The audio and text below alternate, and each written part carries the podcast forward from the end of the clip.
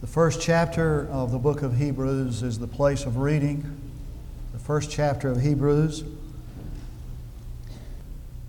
And this morning I want to preach a sermon on the foundational doctrine, the truth about Jesus Christ. God, after He spoke, this is verse 1 of chapter 1. God, after He spoke long ago to the fathers and the prophets in many portions and many ways, in these last days has spoken to us in His Son, whom He appointed heir of all things, through whom also He made the world. And He is the radiance of His glory, the exact representation of His nature and upholds all things by the word of his power.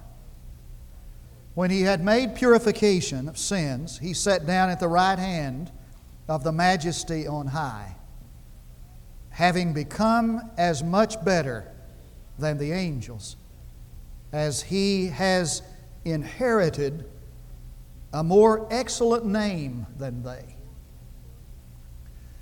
When I was pastoring at Tulia, as a matter of fact, I, uh, I took a group of uh, kids on a mission trip to North Dakota. And we uh, were up there about a week in the northern part of North Dakota, near the border of Canada, and did vacation Bible school in several little communities.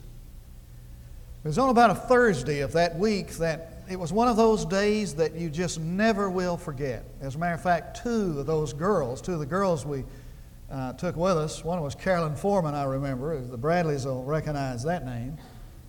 Got in a house of an old man that wasn't going to let them leave. And when we all got back to the, to the uh, rallying point, it, they weren't there. And of course, great anxiety was a part of that day. We looked for those girls.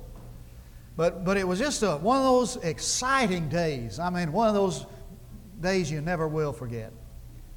And we got back into our uh, place where we were staying in this church that night, and we were sharing about the experiences of the day. And, and the kids were so, you know, uh, you know, hyper, and they were talking, and they were, they were just astounded that they had, had met someone that day that had never heard of Jesus. This uh, area was near a, a large Air Force base, and they had met somebody who had never even heard the name Jesus as far as that person was concerned. And, and they, they just couldn't believe that in this modern age they could meet somebody who had never even heard of Jesus, never even heard his name. But in the conversation that developed in that night of sharing, it, we, the, we begin to discover that, that a lot of us, even though we had heard his name all our life, didn't know much about him ourselves. And that we had grown up, you know, to, to call the name Jesus, and we knew that he died on the cross, and that was about all that, that, that we did know about him.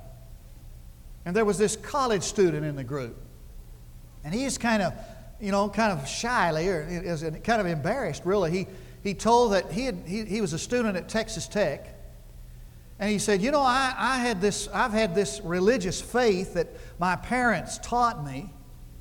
But he said, I got into Tech. He said, My teacher was an agnostic, and he said, I, would never met anybody that didn't believe in God. And he said, um, There were people in my dorm that didn't believe the Bible, that didn't believe, didn't believe the Bible. He said, They believe it's just a book of myths. And he said, You know, he said, I've kind of had this faith, but it's really not my faith, it's, it's my parents' faith. And what we uh, uh, kind of concluded in that meeting that a lot of us just have a kind of a hand me down religion. Now, a hand me down faith or a hand me down re- religion is kind of like hand me down clothes. Now, we've all had to wear hand me downs from time to time. And the only problem with wearing, you know, handed down clothes is that they don't always fit everywhere. And you, you feel kind of self-conscious when you get out in public, you know. You've, you've, you felt that. As long as you, you know, wearing them in the house where nobody could see you is just fine. But if you got out in public, you just felt kind of self-conscious because they didn't always fit everywhere. Now, hand-me-down faith is like that. I mean, it, it's fine as long as you're at home But when you graduate, you know, and you get out there in the real world, you find that it doesn't always fit. And whenever some young person or young adult comes up to me and says, you know, he said, Well, my faith was fine, you know, when I was a kid back home in, in Timbuktu, but now out in the real world, it just doesn't fit my lifestyle anymore. Well, I know that guy, that kid, has had a, has a hand me down faith. And I believe that every generation needs to discover God for itself. And every generation needs to discover Christ or the truth for itself. And that's why I've introduced this, this series of doctrinal sermons. And I want us to begin at the most important part of this, and that is the discovery of Jesus Christ. Because if you bypass Him, you'll always be searching and never come to the knowledge of the truth. For Jesus Christ is foundational to Christianity. Now, there is something that separates Christianity from all other world religions. And the thing that makes Christianity, that gives it, it, gives it its uniqueness, is Jesus Christ. And you say, well, now wait a minute. In the thing that makes Buddha unique is Buddha, and in the thing that makes Islam unique, Muhammad, isn't it the same? No, it really isn't, because you can separate all other religions from their founders and you still have the religion.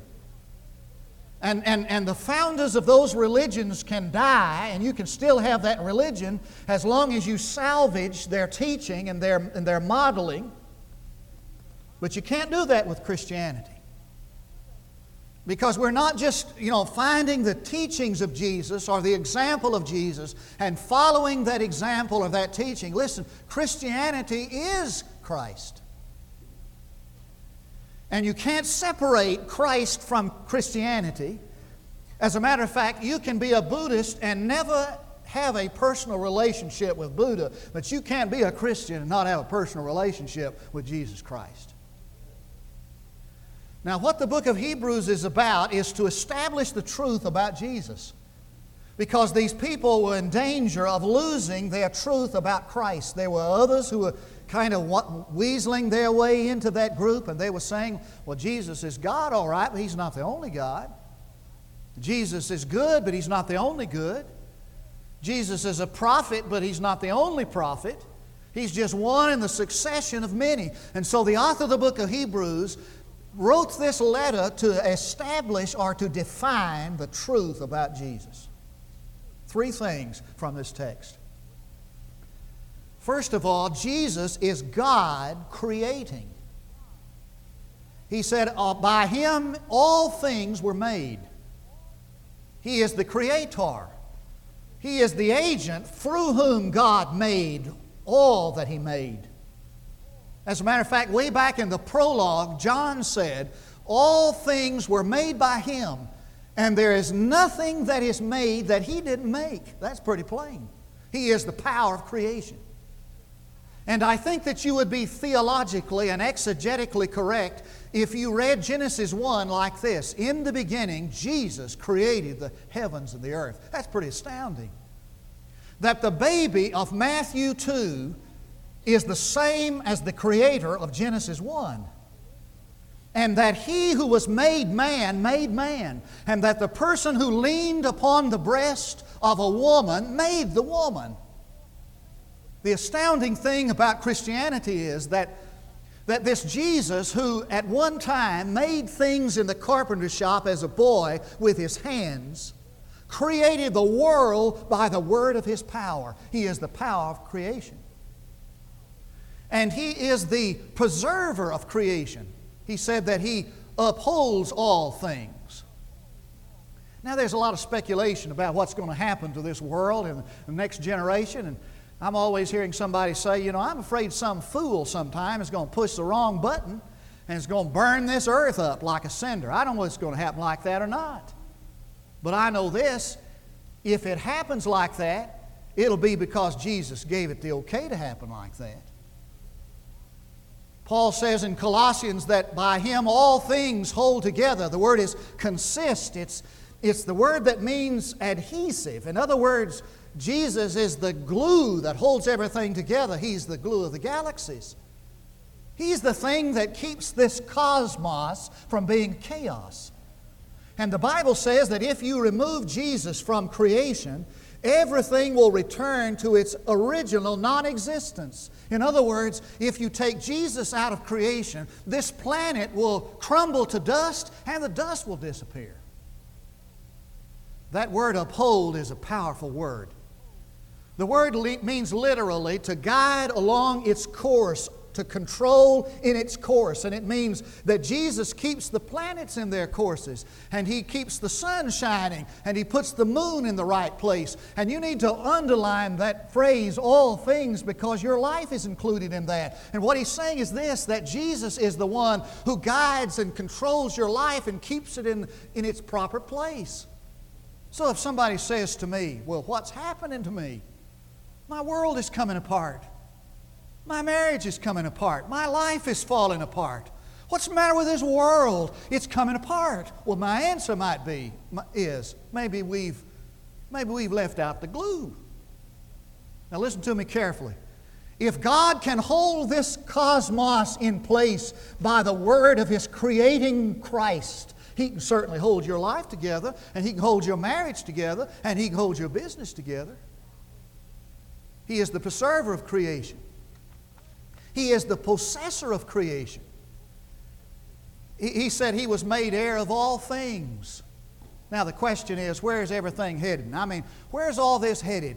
I've heard that asked a lot of times as people pick up the newspaper or turn on the local news. Where is all this headed?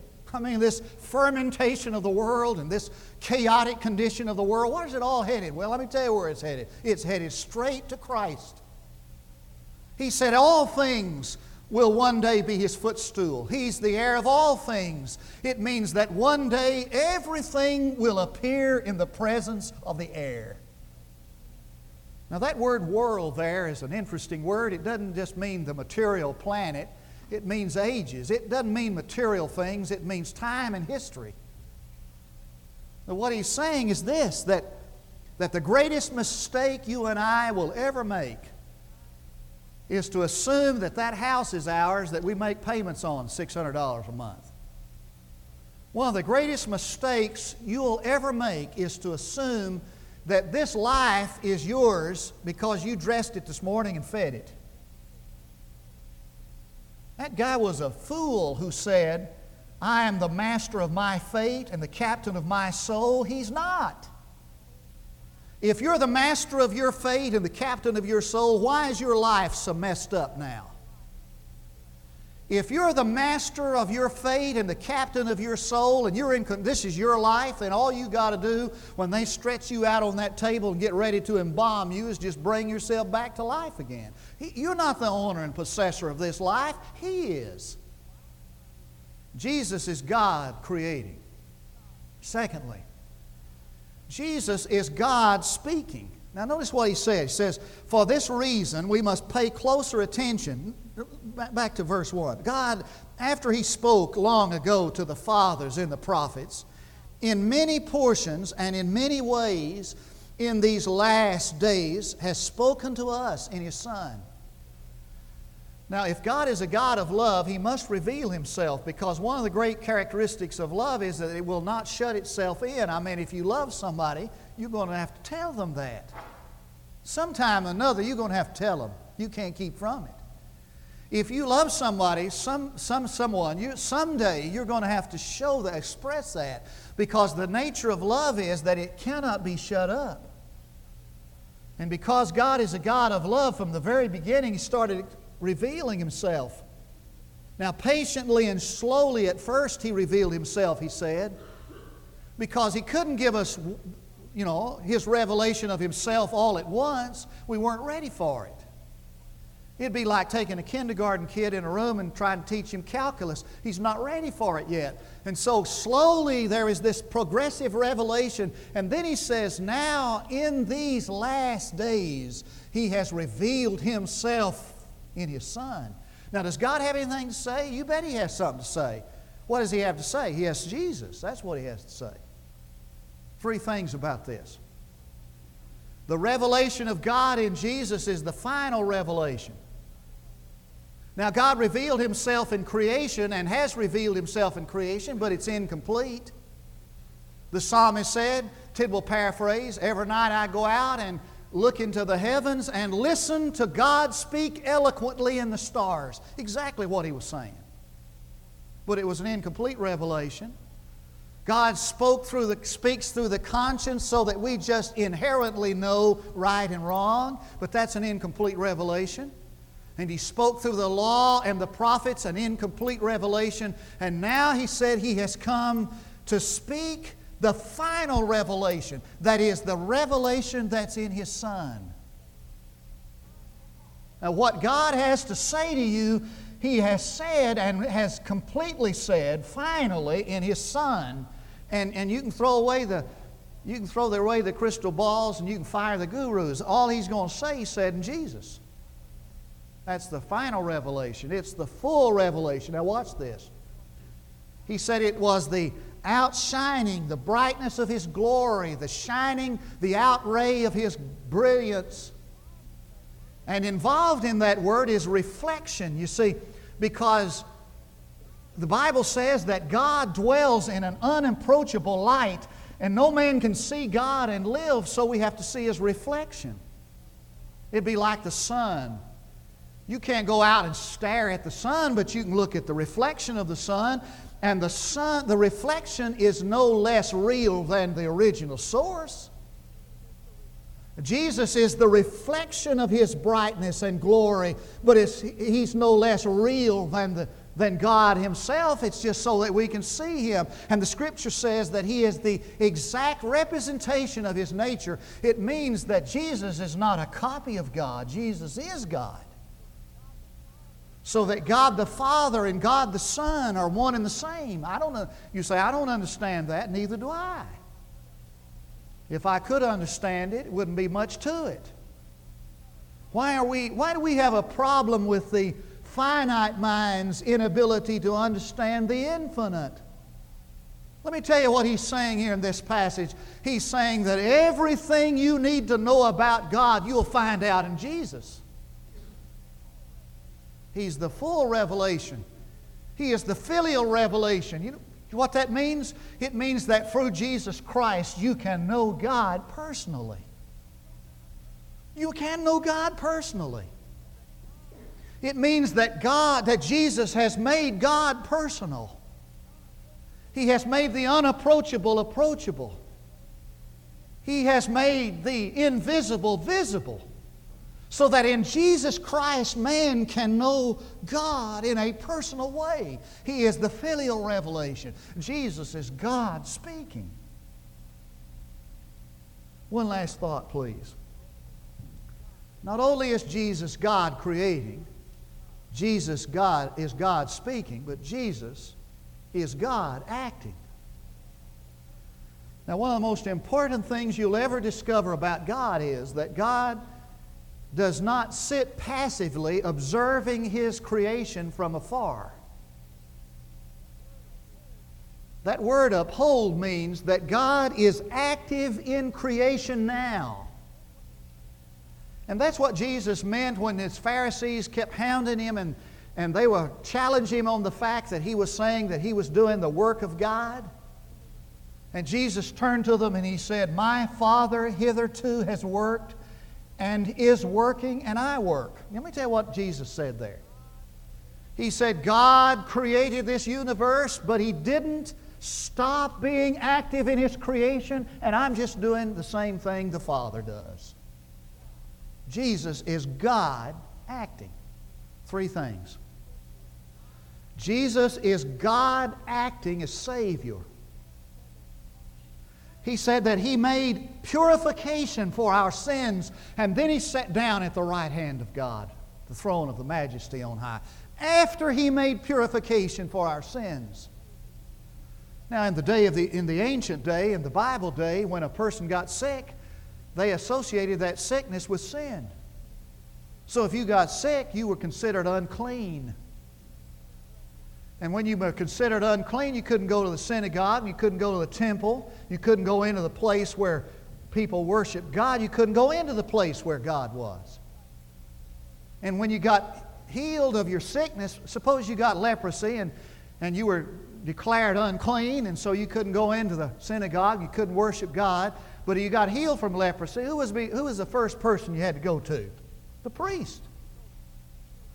And so the healed man would go to the priest, and the priest would announce that he was clean, that he was whole. It was called the announcement of purification. And what it meant was that the priest was declaring this person fit to worship God again.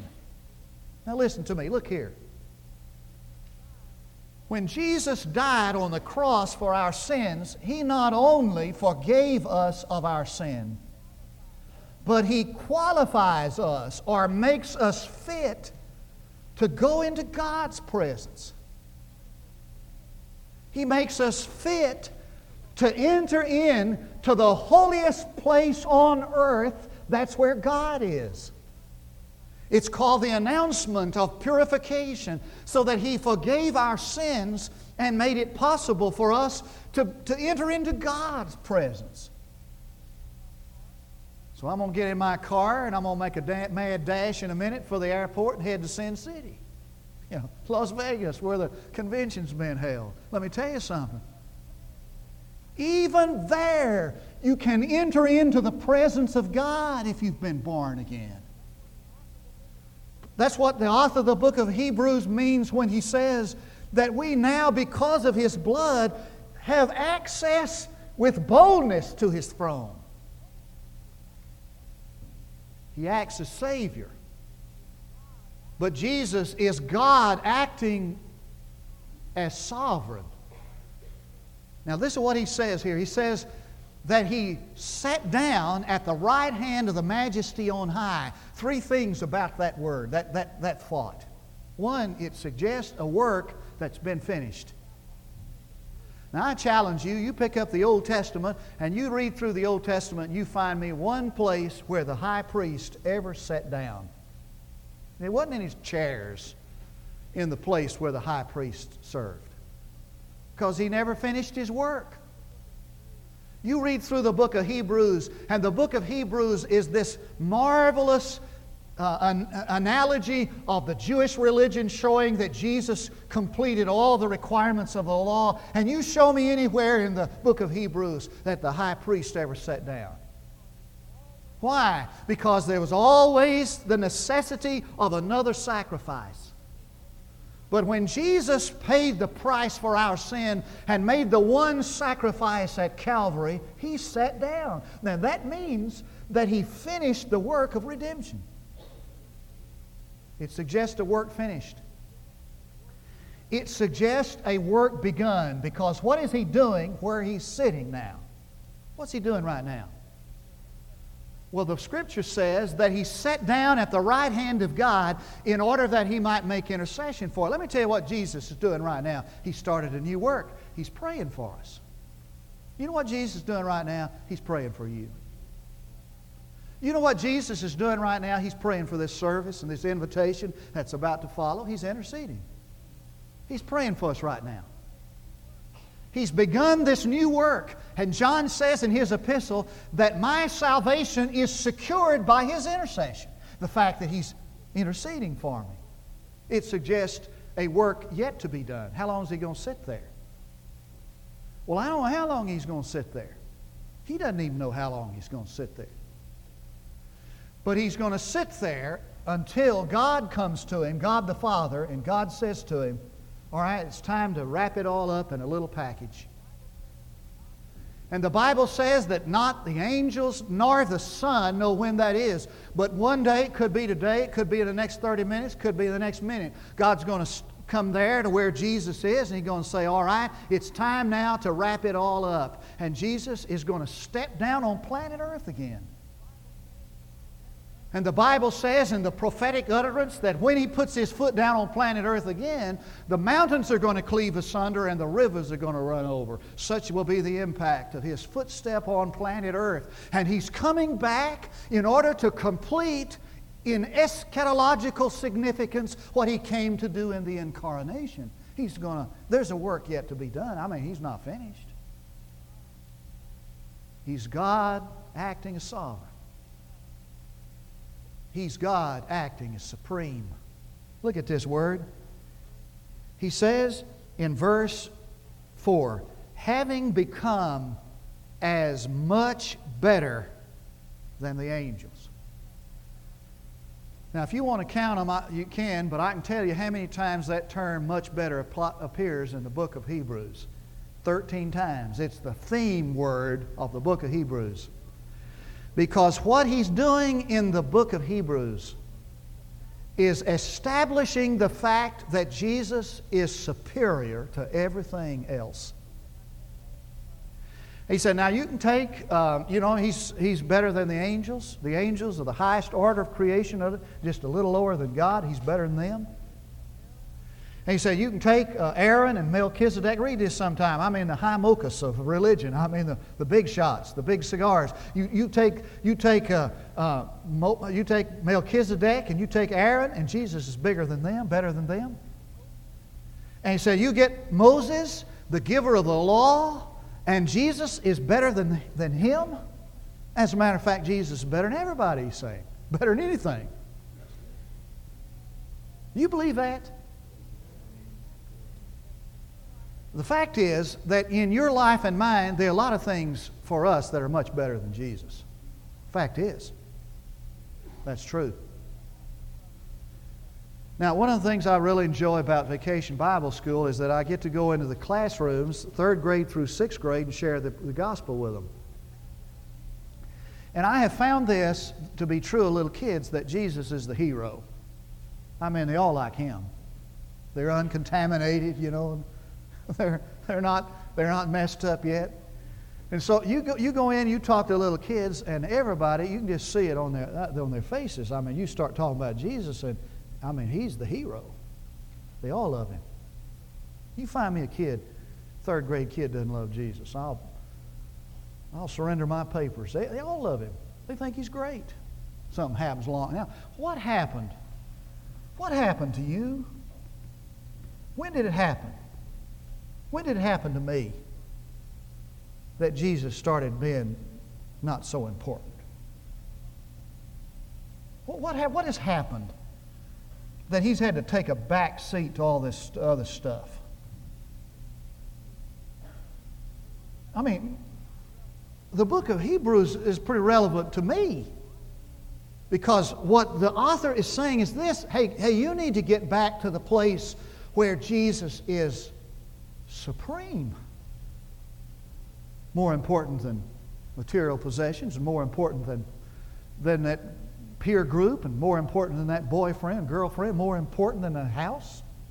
You need to get back to the place where you understand what Jesus is about. He's supreme.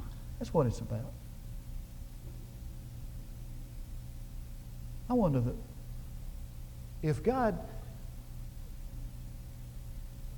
if God wanted you this morning to step out into this aisle and say, come forward and say, I want to receive Jesus Christ into my life. Would you be willing to do it if God wanted you to do that? I want Jesus as my Savior. I wonder if there's anybody here this morning who would like to step out in this aisle and come forward here before everybody else say, I want Jesus to be supreme in my life. I've given place to so much junk. I want him to be the number one. Would you be willing to do that? Would you be willing to come this morning to say, I'd like to place my life in the church that Jesus loves so I can serve him there? Not keep it a, you know, to myself. Would you be willing to do that? There might be some little boys and girls that gave as much as they knew about themselves over to as much as they knew about the Lord in Bible school. You, you got saved in Bible school. You don't know what it's all about, really? I don't either. But you'd like to come and say, you know, I, I accepted Christ. You just come and I'll tell the folks if you want to be baptized. I wonder if you want to do that. After we've had a word of prayer, the issue this morning is this Who is Jesus in your life? Father, I pray in these moments that we call a moment of time of invitation that you'll let us do what you want us to do. you'll call us with a call that we cannot reject or refuse.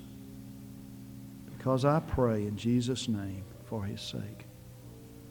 Now, while we stand quietly to our feet and the choir leads our invitation hymn, we invite you to come right on the first word.